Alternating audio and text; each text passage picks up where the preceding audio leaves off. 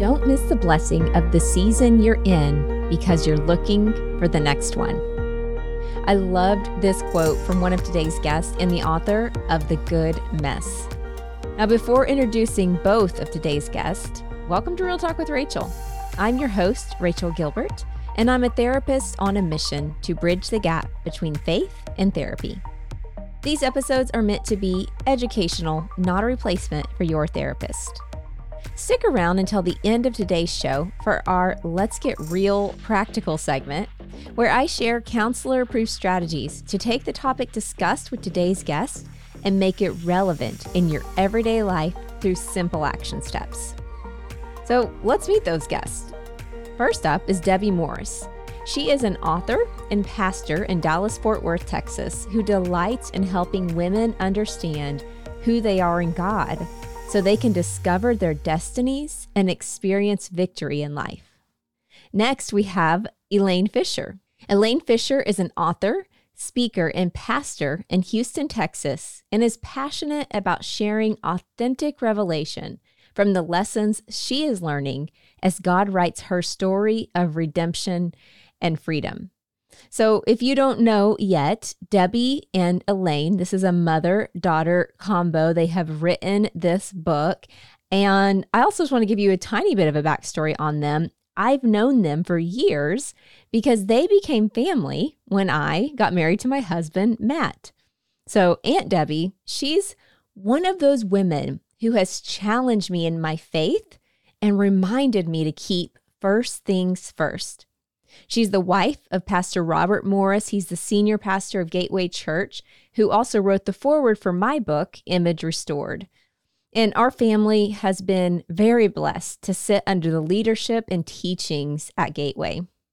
Now, Elaine is, she's not only my cousin, but if you don't know Elaine, you need to be following her because she is a strong woman of God who has inspired me to be bold in my walk with the Lord as I have stepped out, even here in this online space, to share my faith. Friends, I know you're going to love them as much as I do. So please help me welcome Pastors Debbie and Elaine to the show.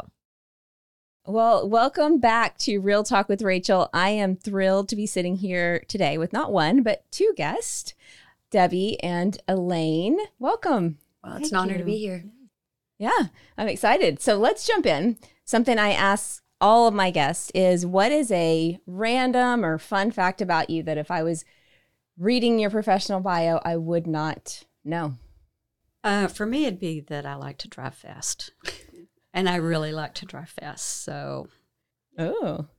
She's handed that down to all of her children as well. you know. Yeah. Hey, since we're on the topic of driving fast, yes there's been something just really on my heart that I've been like, you know, if I ever get the opportunity to just share this public service announcement, I will. Do people know that the left hand lane is for the fast drivers? I'm i mean, not... I think we should really help yes. people understand yes. that. And if you don't want to go, but fast is above the speed limit too. Like yes. if you're going the exact speed limit, then you need to get out of that lane. Yeah. You know? Anyway, just I don't drive scary fast, by the way. Just well, most of the time. Yeah. but I do like to drive fast. Yeah, she does. I love it. Okay, Elaine, how about you? Probably my most random fact, which I think more people are starting to know this about me, but I don't eat chicken or eggs. So I have a very unique diet. Yeah. Is that like hard? Sugar. Uh, it was at first. I got rid of about 40 things out of my diet. So that was really, really hard at first. But I actually feel a lot better. It's yeah. made a big difference in my health. So yeah, now it's easier. Yeah. It's yeah. a little more motivating. Mm-hmm. Yeah. For sure. Okay. Well, I love that fun fact about y'all. Um, and I want to, you know, what we're here talking about today. You two have written a devotional called The Good Mess Finding Beauty in Imperfect Moments. And one thing I always love about interviewing authors is there's usually a story behind why did we set out? Because any author knows it's a lot of work. Yes. You don't just sit down one afternoon and decide, I'm just going to do this and it's here tomorrow. It's a process. Uh, I personally feel like you just have to be called, you know, feel like, yes, Lord, you've told me to do this. So I want to hear from both of you what inspired you to write this. Well, one day my sweetie said to me, Y'all need to write a book together. and he apparently said it to the right people. And they started collaborating and they came to me like, We need to write a book. You and Elaine need to write a book. And um, so I was like, Okay, I'll need a lot of help. And uh, they agreed to that. But I was like, I don't want a book that gives the appearance that we've got it all figured out or that we're perfect. It has to be uh, real to where we live and uh, the struggles that we've gone through and uh, are, and are going through. Like we're not shielded from troubles mm-hmm. because we're in the ministry or because we reached a certain age or anything like that. We all have have troubles, and I just said we have to keep it real and so we started just kind of dreaming about what kind of book would we write. And um, so you want to take it over? Yeah, I mean, it kind of all started from that. I think for as long as I can remember, mom and I have had the heart just to, I mean, mine grew grew as I grew up underneath her. But we always had a heart to help people. And so anytime we've shared together and just kind of told our story, obviously I have a past and we'll jump into it, but we've walked through a lot of things together. Um, and to be best friends now is a very sweet thing that I know is rare. And so in some ways, we just wanted to help people realize that in the middle of your mess, God can still use it and make something beautiful of it. And so we did. We just kind of started dreaming and it all started with just a burden to help people. So, you know, mom's always done that with either conferences or little things here and there. And so this was just an opportunity for us to do something together, which was a huge honor and privilege to me, just because, you know, when you get to write something with a best friend, when you didn't know if you would ever be best friends, because, well, I wasn't the easiest child. So, you know, it's just been a sweet gift and a lot of fun to do together. So it's been fun. Yeah. It really has been. Yeah. yeah. Well, and I love the heart of the message behind the book because here on Real Talk with Rachael, that is my heart of just letting people know, hey, none of us are perfect. In case you've given, you've had that illusion, especially I know social media feeds into that greatly. Mm-hmm. And um, I hear that a lot in counseling, people thinking their life is the only one that's a mess, right? Mm-hmm. I'm the only one here. And I think the enemy loves to keep us in that place of thinking, this is just me. Right. So I appreciate two things. One, Debbie, how you mentioned that, you know, y'all wanted to be real about it and just mm-hmm. show people, hey, no matter where you are in life, in ministry, right. it doesn't go away. And then also, I love how you mentioned Elaine that um the your y'all's friendship, right? Because that's isn't that life, and that's I even just feel like biblical of we're gonna go through hard things, but if you can link arms, yeah, and how much even more cool when it's your mom or right. your daughter that you can link arms with and say we're going to do this together so that, right. i love that all right so the devotional is full of a, a, lot of your stories. You yeah. guys are just getting honest and sharing some things, which I love that. Um, I would love for each of you, Elaine, if you want to start and just share maybe one of your favorite stories that you wrote about in The Good Mess. I mean, honestly, there are several. We really do reflect on a lot of our life. Probably my favorite because it took the most amount of faith was me opening up more about like my past and just some things that maybe I've never fully opened up publicly about, um, and just the real mess and where I really was and how God's grace found me in that. So I think the whole book, there's just lots of funny stories of being a mom and raising kids and, you know, all sorts of different things. There's a story about my son and um, making a whole mess in our house. And I had two options to laugh or to cry. And so I chose to laugh in the moment because joy seemed better than grieving. And so there's just all these moments where I saw God step into a very messy situation. Um, but probably the one that was my favorite because it took the most amount of faith was diving into some of my my really nasty part of the story of my past and seeing God step into it. And even in this moment, seeing Him even redeem it enough to be able to tell another friend, hey, God can redeem this. And even just to see where we've come in this moment of you know we weren't we really weren't always friends i really wasn't the best child um, underneath there i made it difficult so to see even now to be oh we can do this together is really cool yeah. So, yeah. yeah. Well, I love that you mentioned too that I know I can relate to that of the stories that we're most hesitant to share. Yeah. Usually, when we share them, are the ones that actually help the most people. Yeah. Because they raise their hand and they go, I thought I was the only one who maybe had, and they may not have the exact same story, but what they can relate to is the shame of their past. Right. The things that, you know, just felt so heavy and they're like, oh, you mean to tell me I'm not alone in this? Like that's Right. so freeing. So if there's a listener who does not know your story, Yeah. can you share a little a glimpse of that for them? Yeah, I really I was a teenager. I kind of got lost into looking for myself in all the wrong places and all the worldly things of, you know, drugs and partying and boys and just the impurities of the world. And so I really started pursuing love and the worldly things of life. And so it wasn't until I was 19 where I really kind of hit my rock bottom place and I said, "Okay, God, like if you want me, you can have me." And that's really when our I would say almost our friendship started because I got authentic. And a true friendship can't happen when one person isn't real or authentic in the fr- relationship. And up until that point, my life and my relationship with my parents have been full of lies. And so at that point, it all broke, and we I became very authentic with them, got saved, and really took a road to freedom and recovery. And I think that was the other thing about the book is you talked about shame coming off. Me it, it was another layer of shame coming off just writing it and saying like look how far you've come to be able to sit on the other side of the story and write about god's goodness you know? Because there was a time even in walking the road to freedom you know a lot of people think oh man i got saved and i should be free of all my addictions. And it's like no i've got a journey ahead of me.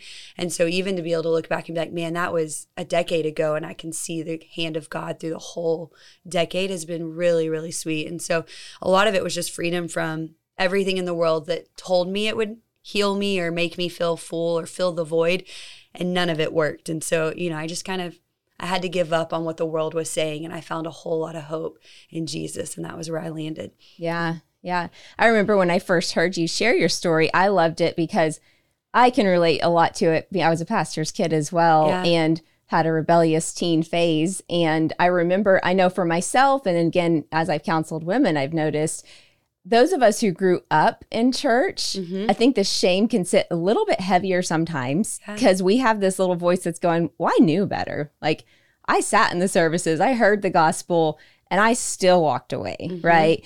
And so, what would you, how would you encourage the listener who's like that? Was, they may not be a pastor's kid, but they grew up in church, right? Yeah. And they had that season where something, where they walked away from the Lord. Well, I mean, I think that's the prodigal son story. Yeah. He lived in the house and he still chose there must be something better out in the world for me. And it's that whole theory of the grass is greener on the other side. And it really isn't true. The grass is greener where you spend time, you know, and so like how you care for it. And so even the prodigal son said, there must be more out there for me. And he went looking and then he found himself in a pig's pen and he was like, oh, this is terrible. I don't like this at all.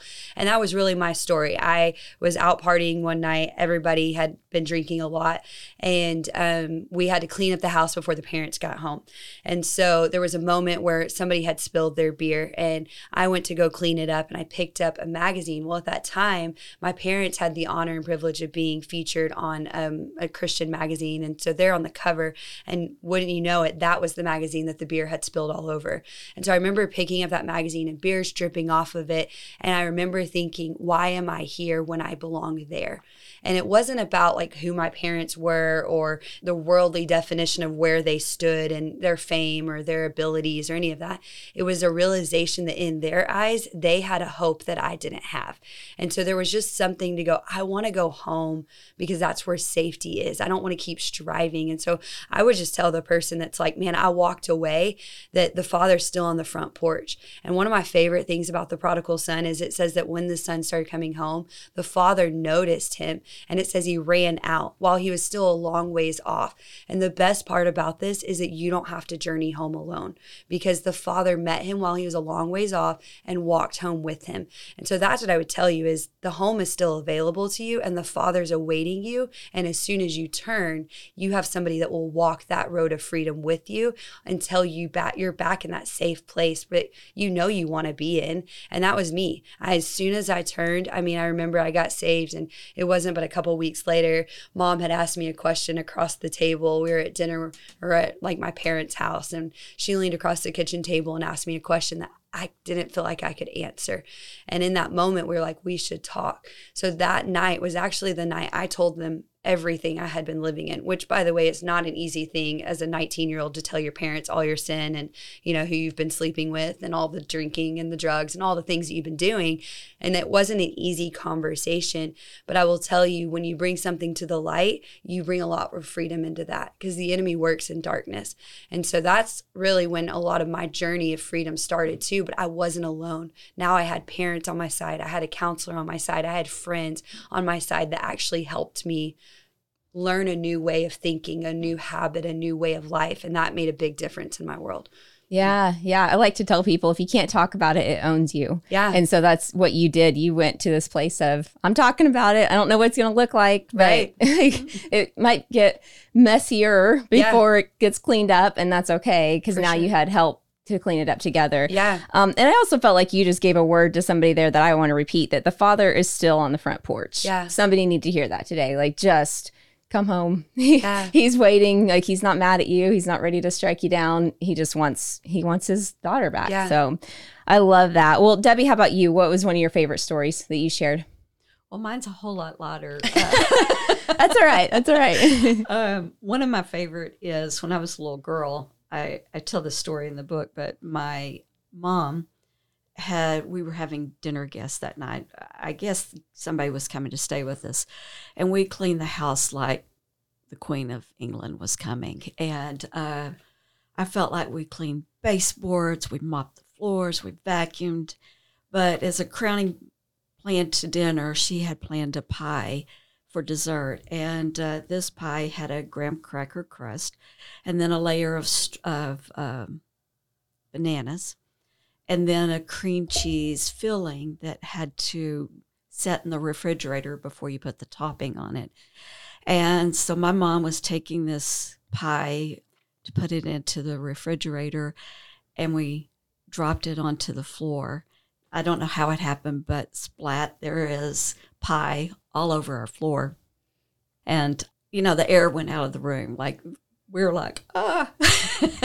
and my mom says, get a spoon. And we sat down on the floor and ate what we wanted of the pie and laughed about it. And then we cleaned it up and, and went on about our day. And I think that's um, really what the Lord does for us. Like, we can have our best plans and it, it can just drop on the floor and be really a mess. But He'll let us take the moment to learn from it and enjoy it and even laugh at ourselves or laugh at the situation. And when we do, I think it somehow we find new encouragement in it, you know? yeah. I love that. You guys just sat down and ate. Yeah. I don't know that as a mom I would do that. I don't know that But- I would yeah. but I love that lesson even. I think it's kind of cool too, considering the story Lane just told us that weren't you guys at a kitchen table whenever Yeah. she told you about her mess? And, you know, obviously you didn't sit and eat with her about her mess, but it's just that same generational thing that we see of like you learn these things of instead of being afraid of the mess Mhm. and backing away and yelling about the mess, it's like, let's just dig into it. Yeah.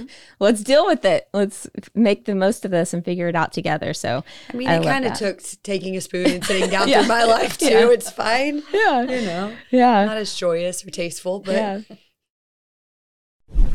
Did you know I send a monthly therapist thoughts email? Now, I promise it's not your average newsletter. Each month, I share a personal note from me. Can't find it anywhere else on the internet. I share my favorite finds, podcast updates, and a free therapy resource. If you want to go sign up for that, or really any of the other free resources that I have, go to rachaelgilbert.com. That's R A C H A E L G I L B E R T.com. Click the freebies tab and then click therapist thoughts to join the community. Okay, so Elaine, you mentioned a couple of times that y'all's relationship hasn't always been like Mhm. best friends. How has that changed over the years? And you can both answer this if you want, or either one of you. I think for me, it changed. Like I said, the authenticity of level change. There's a level of maturity that has to happen too. She had to be my mom for a certain amount of years, but there was a level of authenticity of choice for me to come back into the relationship. But then I also think, and what I would say to a younger generation that is wanting to befriend their parents is I I realized the honor I had and have in being her friend. So when she did open up about little things and I felt like and not that I don't think she was purposefully testing me, but there were times where I felt like she told me something and I knew it was a little seed to steward. And now I feel like I've been given bigger seeds to steward of things that she's processed with me or told me, but I realized early on when our relationship I became an adult and we we started the friendship side of it I realized early on you need to treat this with respect and honor in the same way I would if you and I were in friendship and you're telling me, hey, here we are, let's, you know, let's talk about this. And you tell me a secret. You know, if I go talking about it, I've broken the trust. But when it's our mom, sometimes we don't necessarily think about it as a friend.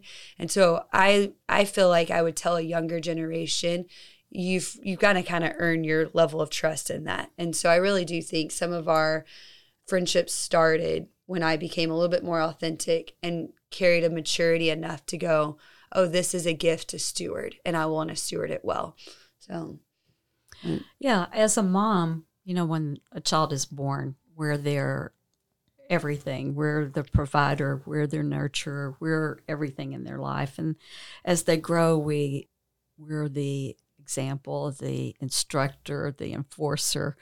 There comes a time when kids only want us to be the provider and the driver. You know, they don't really want the instruction, the encourager. They don't want us to be any of those things. They just want us to provide money and to get them to their events. And but then as children grow older, where we move from more the instructor to the counselor. And I realize now that I have adult kids that uh, they have a choice to listen to me. They have a choice to ask me to weigh in on things. Uh, I do throw in some freebies, even if I tell myself not to. I do throw in some freebie advice along the way. But I also know that it's up to them. They don't have to listen to me, and I can't be upset as Elaine's an adult makes a decision that I disagree with. You know, uh, for the most part, I'm overwhelmingly proud of all of my kids' decisions. But every now and then, I'm like, but I would have done it different. You know, just just because we're different adults, and um, but just um, embracing that our kids are adults. They hear God, and when they allow us to give a little little nudge or a thought that's great, but at the same time, they don't have to. And I think it takes the tension out of the relationship where we can be be friends, you know? So. Yeah. Yeah. I love that. Yeah. As I have a teenager, my oldest reminds me a bit of you, Elaine, that I don't know if you were like this or not, but um, she likes to debate everything. I mean, she does this at competition. I don't think I was that way at yeah. all. I, I just yeah. felt like I had a better way of doing it, uh-huh. you know, than what was being yeah. suggested. Yeah. Yeah. so, so I, I, feel this. I feel this deep right now. Um, all right. So, Elaine, what is one of your childhood memories that gives the audience a peek at what you do now? First of all, tell them what you do now. Uh, so my husband and I live in Houston, and we are pastors of a church in the area there, Gateway Church Houston. And so um, I serve on staff there as a teaching pastor. Um, kind of oversee different things here and there and so and then I'll just travel and speak and do different things and so probably the childhood memory I always had a ability to capture like I, I've always had a leadership anointing I feel like a lot of people do so I saw leadership I mean, I didn't necessarily acknowledge as leadership as a child, but I always had an ability to love the leading of people. And so, and I enjoyed that side of it. Even as like a little girl, I always felt like I had something that everybody should hear. So I would line up my baby dolls. And so, and I would give them a piece of paper and note and pen because I knew what I was about to say they should take notes on. And so, you know, I didn't even have full words. And so I was mm-hmm. always teaching. And I even, one of my favorite seasons was as a teenager i served in kids ministry and i loved twos and threes. I mean i loved it so much i got to help with writing curriculum and do different things and so a lot of my childhood of the teaching and the equipping i didn't realize would be what god would use in me now but i knew he was stirring a gift. Like i just enjoyed that side of it and it's just kind of how i've always been She was a little offended when she went to kindergarten and the teacher didn't let her teach. I mean, I had a very good reason. So, you know, yeah. She really felt like she could do a better job than than her adult teacher. she didn't give us paper and pen. That's why. I know. I'm just kidding. Yeah. Oh, I love it. I love it. Okay, so Debbie, this is a fun question for you. If a younger Debbie met you today, what would she be mo- be most surprised by? I think she'd be surprised by everything. Yeah. Uh, yes, like I, I knew I was called to ministry, but I didn't have a clue what it was going to look like, and I didn't put any parameters on it, like it was going to be a certain size church or we are going to travel, or I didn't have any any real context. I just knew I was going to somehow be in ministry, and was excited to serve the Lord, you know, whatever. But yeah, when I think about younger Debbie, I think she'd be pretty surprised how well things turned out. Uh, she would never think she would write a book, and neither would her English teacher. um, and, you know, like, I don't think younger Debbie would have ever thought she would travel as far as she has or have the opportunities that I've had. So I think when you when you submit your life to God, He gives you opportunities that will overwhelm you and bless you and and uh, surprise you. So, yeah, yeah. That's probably why I've always been so inspired by you because I think I thought about this question for myself. I'm like, yeah, younger Rachael would have never thought I'd be doing, even just sitting here talking yes. with you guys and doing this kind of stuff. But that's what I love. I love watching women of God like yourself and Elaine submit the, their lives to the Lord and not strive to make things happen. Mm-hmm. Just go along for the ride, right? We're yeah. just following Jesus. And when he says go, we're like, okay, where, where are we going now? And just right. following him through the doors that he opens. You just don't see that very much anymore. I, I don't think, um, not as much as I would love to see it. And so that's why I've, I've always been inspired I by do you. I think sometimes we aspire to something like we feel like God's calling us and he and then we we put a, a expectation on what that's going to look like. And i think sometimes it does seem a little prideful you know like it's not enough just to be a servant. Yeah. you have to have the big fancy platform. And uh, i think god honors people who just say I, I love you and i'll do whatever you want me to do. So. Yeah yeah. I was just in the message version, it reminds me. I took a screenshot of it, so I'll pull it up. Uh, it reminds me of this this morning when I saw this. It says, "Don't be impressed with charisma. Look for character." Yeah. So reminded me of that. Of obviously charisma is great, but character really is what gets mm-hmm. you gets you where you're. The Lord wants to take us and keeps us there. All right. Now, both of you are pastors' wives. What would you say to other wives who are in the mess of things right now and need encouragement? Because I obviously all of our listeners are not pastors' wives, but a lot of them are wives, and they have husbands who do stuff that you know um, they maybe are a part of in different ways. And so, what would you say to the wife listening to that? I I would say if today's a bad day, hang on. There's better days coming. Hang in there. Keep doing the right things. I understand what it's like to have maybe your marriage not as on solid ground as you want it to be. Uh, or, I mean, let's face it, we live with, I don't mean that's disrespectful to men, but a foreign species. they think different than we do, they act different than we do, their needs are different than ours. So sometimes it's just hard to understand them. And um, again, I mean, no disrespect, but just finding ways to connect with each other, finding ways of bonding with one another, serving one another. It takes a lot of work. So some days are not going to be glorious. Some days are going to be really, really hard. But uh, as one that's 43 years into marriage, it's worth the fight to stay in it because it does get better. Yeah, that's good. Yeah, I think one thing that I've learned a lot from mom is that I would guard your words in the hard days because there's still seeds that you're planting. And so, you know, guarding, you will get more done praying about it than you will complaining about it.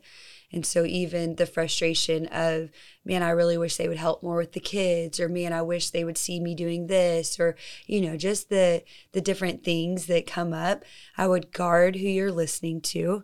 Um, one of those could be social media. You know, you're seeing a picture of someone else's marriage and you're saying, well, obviously their marriage is better than mine. And it may not be. They could have filmed that three weeks ago and they're just now posting it, you know? And so there's a lot of false realities that could be also in your mind.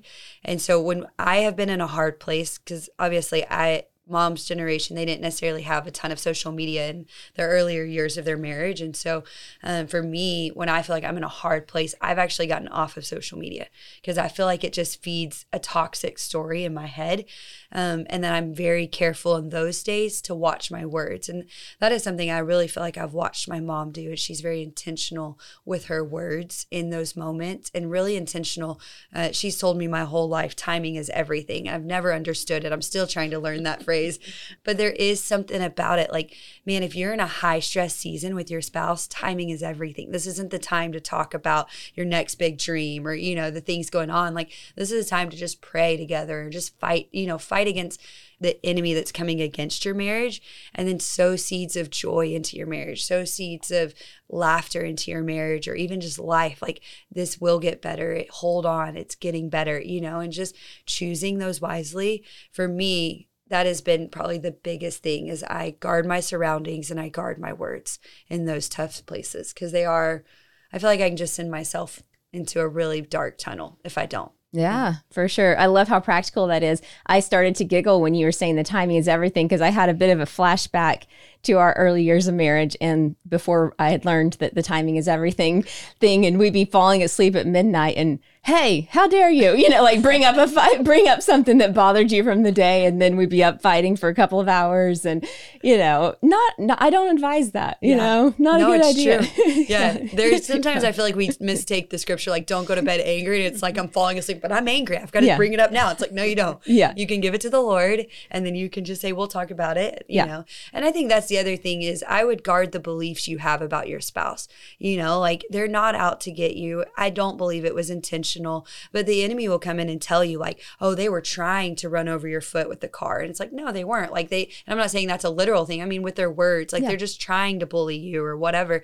It's like, no, they're not. They probably don't even know that you're upset about it. Like they're over there snoring and they don't even know that they've hurt your feelings, you know? And so just guarding the beliefs about your spouse so you can love them tomorrow, you know, is a really I don't know, just a crucial thing to do. So you've done that better than I have, mom, because y'all have been through things, but we're not married as long. We, yeah. All been through things. Right. Every person that's been married, you've been through things. That's so true.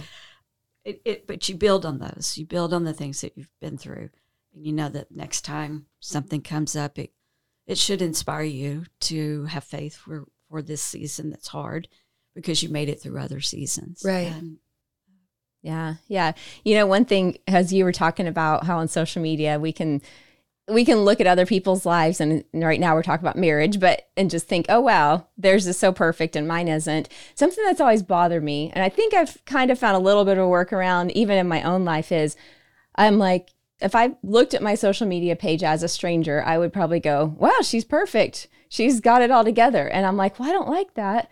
But so that makes me want to share stories, but then you also don't want to expose people. You know how you mm-hmm. said, like, you know, if my husband did something that wasn't the best, I'm like, I'm not going to get on social media and be like, hey, just so you know, right. we're not perfect either because he just did this. I'm like, well, now that's rude to him, you know, to share with everybody that this just happened.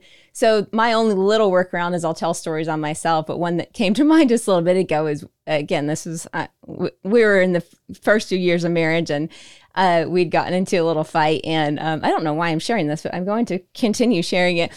And I was mad at him. Can't tell you why, but I saw a bag of half eaten chips on the counter and I reached over and I grabbed it and I threw it at him. Now, the funny part of the story is I missed.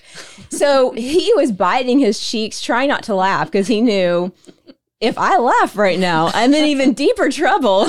but anyhow, so I was like, I was just like, I'll tell a story of myself because I'm like, people need to know. Like yes. there, there's these little things that happen. Now, if I had done that just yesterday, I may not be, you know, sharing it right now. I just chunked a bag of chips at my husband and missed, yeah, you know, yeah. in case you're wondering. But spend the next 30 minutes cleaning up my yeah, own mess, yeah, know? Yeah. Exactly. Um, okay. Well, So, Debbie, I actually have something I want to ask you real quick. Um, you gave me this advice years ago. You said, My ministry at home gives me the platform for all other ministry opportunities. If I don't do ministry at home well, no one should listen to me.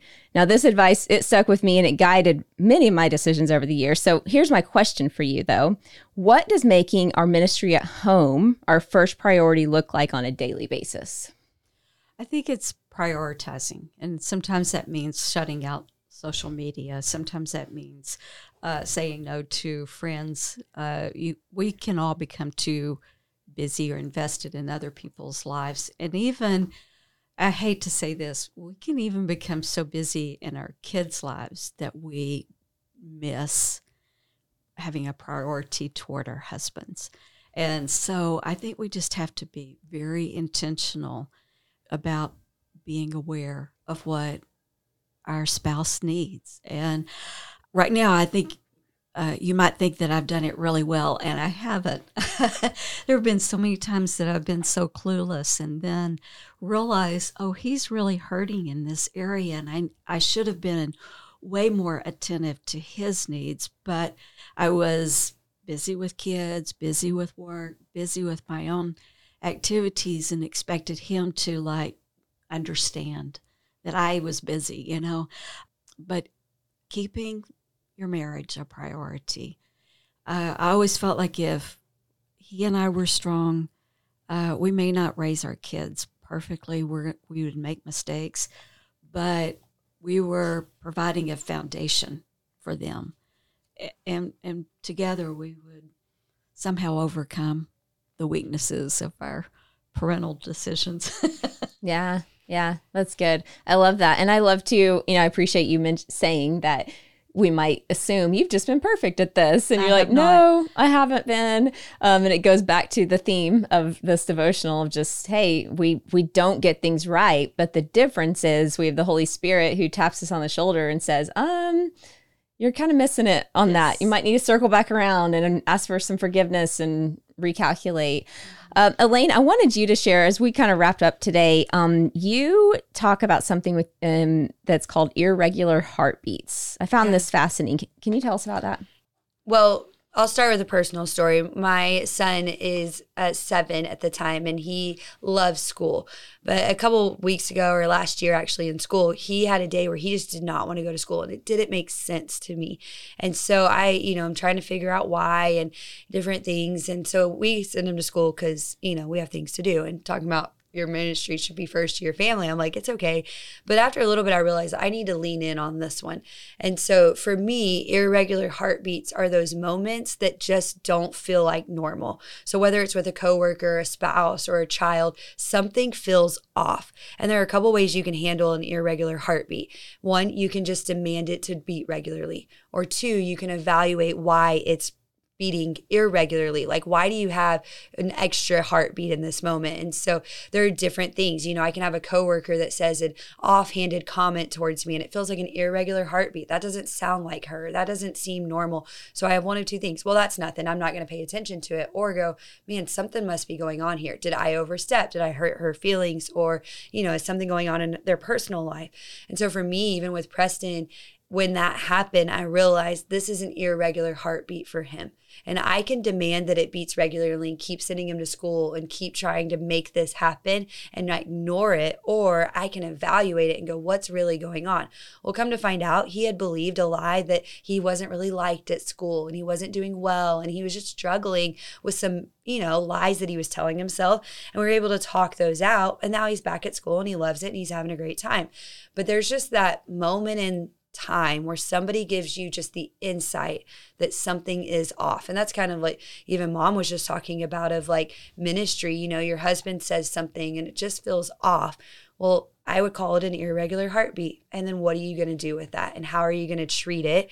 Um, because honestly, untreated irregular heartbeats will lead to a lot more disaster in the long run or destruction in the long run than you just taking the time to evaluate it. Because it could be a very simple fix or it could be something that's more time consuming, so to say, as a fix. But that's really where the whole idea came from. I felt like it was something the Lord dropped in my heart of just how are you handling the irregular heartbeats in your world? Because they're all around you. And do you notice them? And are you aware enough to love people back to health, so to say?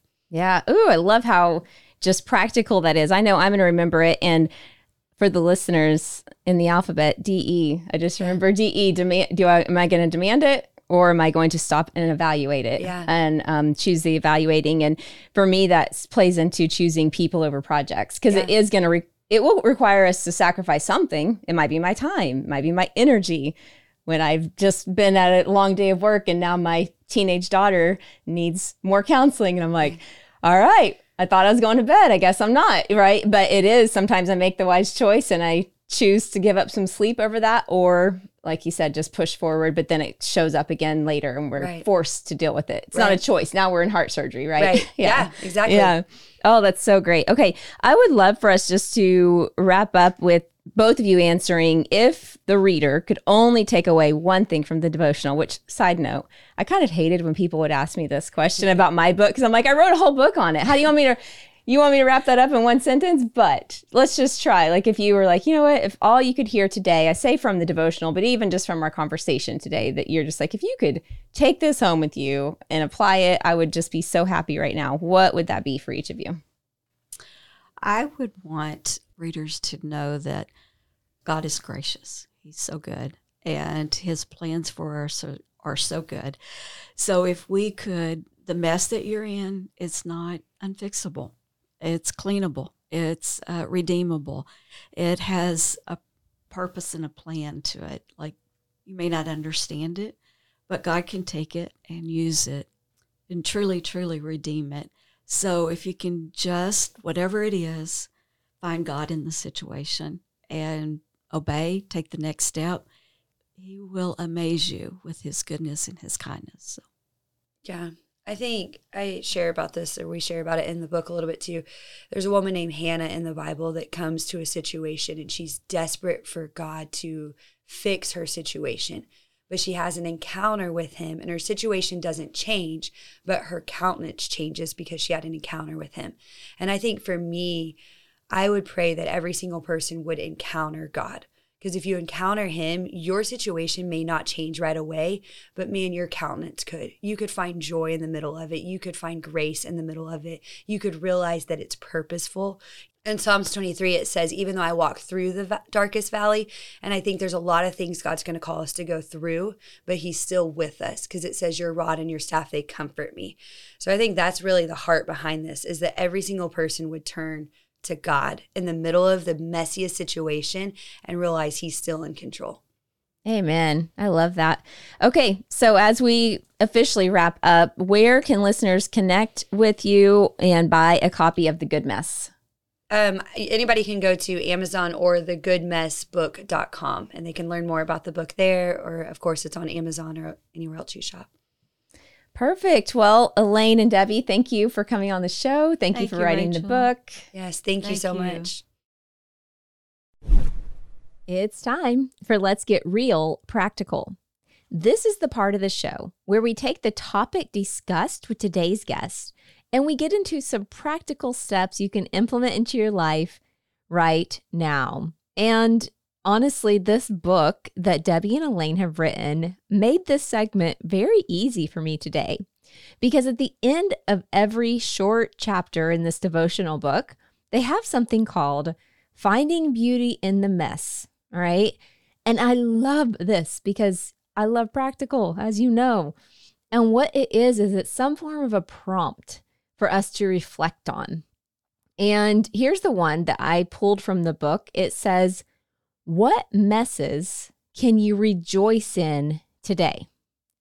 Now, I know for some of us that feels like an odd thing to consider, right? To go, wait, you want me to actually look at my messes through the lens of gratitude? Hold on, hold on, hold on. But yes, and I'm going to start. So, if you listen to all of today's episode, you heard me share briefly my story of throwing a half eaten bag of chips at my husband and missing. Now, I'll, I'll have you know that, you know, Matt and I have been married for 18 years now. And I think that's the first time even my Aunt Debbie and cousin Elaine had heard that story because guess what? We don't run around telling on ourselves on these stories, right? And here's the interesting thing about that bag of chips. First of all, I want you to know nobody was harmed in the throwing of the bag of chips in case you were like, oh no, her poor husband.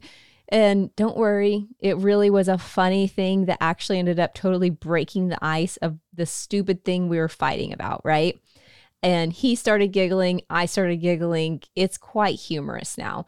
And, and, it's just a humorous thing to look back on. But well, that was a messy part of our marriage, right? Like me throwing a half eaten bag of chips, missing, and then I made a mess with the bag of the chips because they fell open and now there's chips on the floor.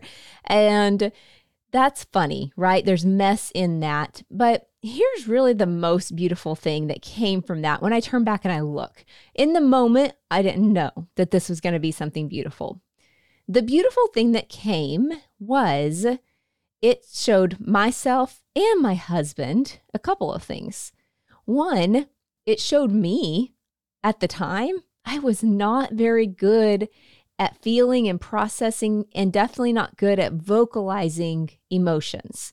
I was what they call a stuffer, and I'm not talking about stuffing my bra. I stuffed my emotions. And I spent most of my life stuffing. And when people would say, Hey, how are you doing? I was the I'm fine girl. Or, you know, if my husband's like, Did I, you know, make you mad? Nope, totally fine. But yet giving him the silent treatment and inside just fuming. And so I know for me, there was, you know, some season of my life where I would appear so calm, cool, and collected on the outside. But then every now and then there would be a volcanic eruption. And thankfully, I never hurt anybody physically in those volcanic eruptions, but I'm almost certain I probably hurt some people with my words, especially my husband, especially, you know, those who were closest to me. And, you know, when I look back on that silly thing of me throwing a bag of chips, that was the first thing that gave me a visual representation of what was happening in my heart. I had a lot of hurt and things that needed to be dealt with. And that moment was a wake up call for me to go, oh my, if we don't stop and learn how to deal with some of these things, not only I'm going to do much worse than throwing half-eaten bags of chips, right? And so for me, that was a wake up call. And for my husband as well, we, we both started to learn how to communicate better. And, you know, we both had different unhealthy ways of communicating with each other. And that was just, it was a mess, right? A, an embarrassing mess of these chips. But the Lord has used that over the years to show me, hey, there's some things happening in your heart I need you to deal with because he's so kind and loving and gracious in that. So I want to ask you that today. What story maybe came to mind for you as you were listening to me chat with Debbie and Elaine and even just me sharing my chip story here? What story? Yours might be as lighthearted as mine as, as the throwing a half eaten bag of chips, but maybe you're listening and you're going, Oh, Rachael, it's so much worse than that. You don't even know. My friend, I do know. And I have so many messy stories in my past that I could sit, if it was just you and me uh, across the table having coffee and share with you. But here's what I want you to know we all have extremely messy stories that we think disqualifies us, makes us unlovable, stacks on shame and condemnation and all the things. But I also want you to know that that's exactly why Jesus came. In fact, if it weren't for our mess, we wouldn't even recognize the depth of our depravity to turn and go, whew, I am a sinner in need of a savior. And to turn to Jesus and go, Jesus, I can't clean up this mess on my own. Will you come join me in it? And that's what he specializes in, okay? So I just want to encourage you with that. And I'm going to close out here as we pray. Father, I thank you for every single listener who is sitting under the sound of my voice. I thank you that they chose to tune in today. That is not an accident. Holy Spirit, you know exactly what each listener needs to hear the day these release. And I just pray that you meet them right where they're at. As you bring to mind some messes that they maybe have had in the past or even are currently in that just feel hopeless, that Father, you would swoop in and do what only you can do. That you would take a mess that the enemy might have been telling them, it, it's too late for you. You've gone too far. And you say, oh no, oh no, dear child, this is where I specialize. And you come in and you take that mess, you turn it into a message, you show us the good in it, you help us be grateful and see the the fruit, the life that could spring forth from a place that seemed like was dry bones. So I just speak that right now. Any area of your life as you're listening today that just feels like it is dead. We just say dry bones, come back to life in Jesus' name. Amen. Well, hey, I want to just remind you make sure to get a copy of The Good Mess. This is such a great book to gift to other women in your life. I mean, it's a devotional. I am the devotional queen over here. I start my day with them. Of course, I get in the word too, but I just love them. And I love, I've had a chance to read the book and get the copy in my hands early. And it's just so encouraging. And there's going to be something in there for everybody. All right. Well, I pray that this Real Talk episode brought you one step closer to living free and pursuing your God given dreams. And I'll see you back here next time on Real Talk with Rachael.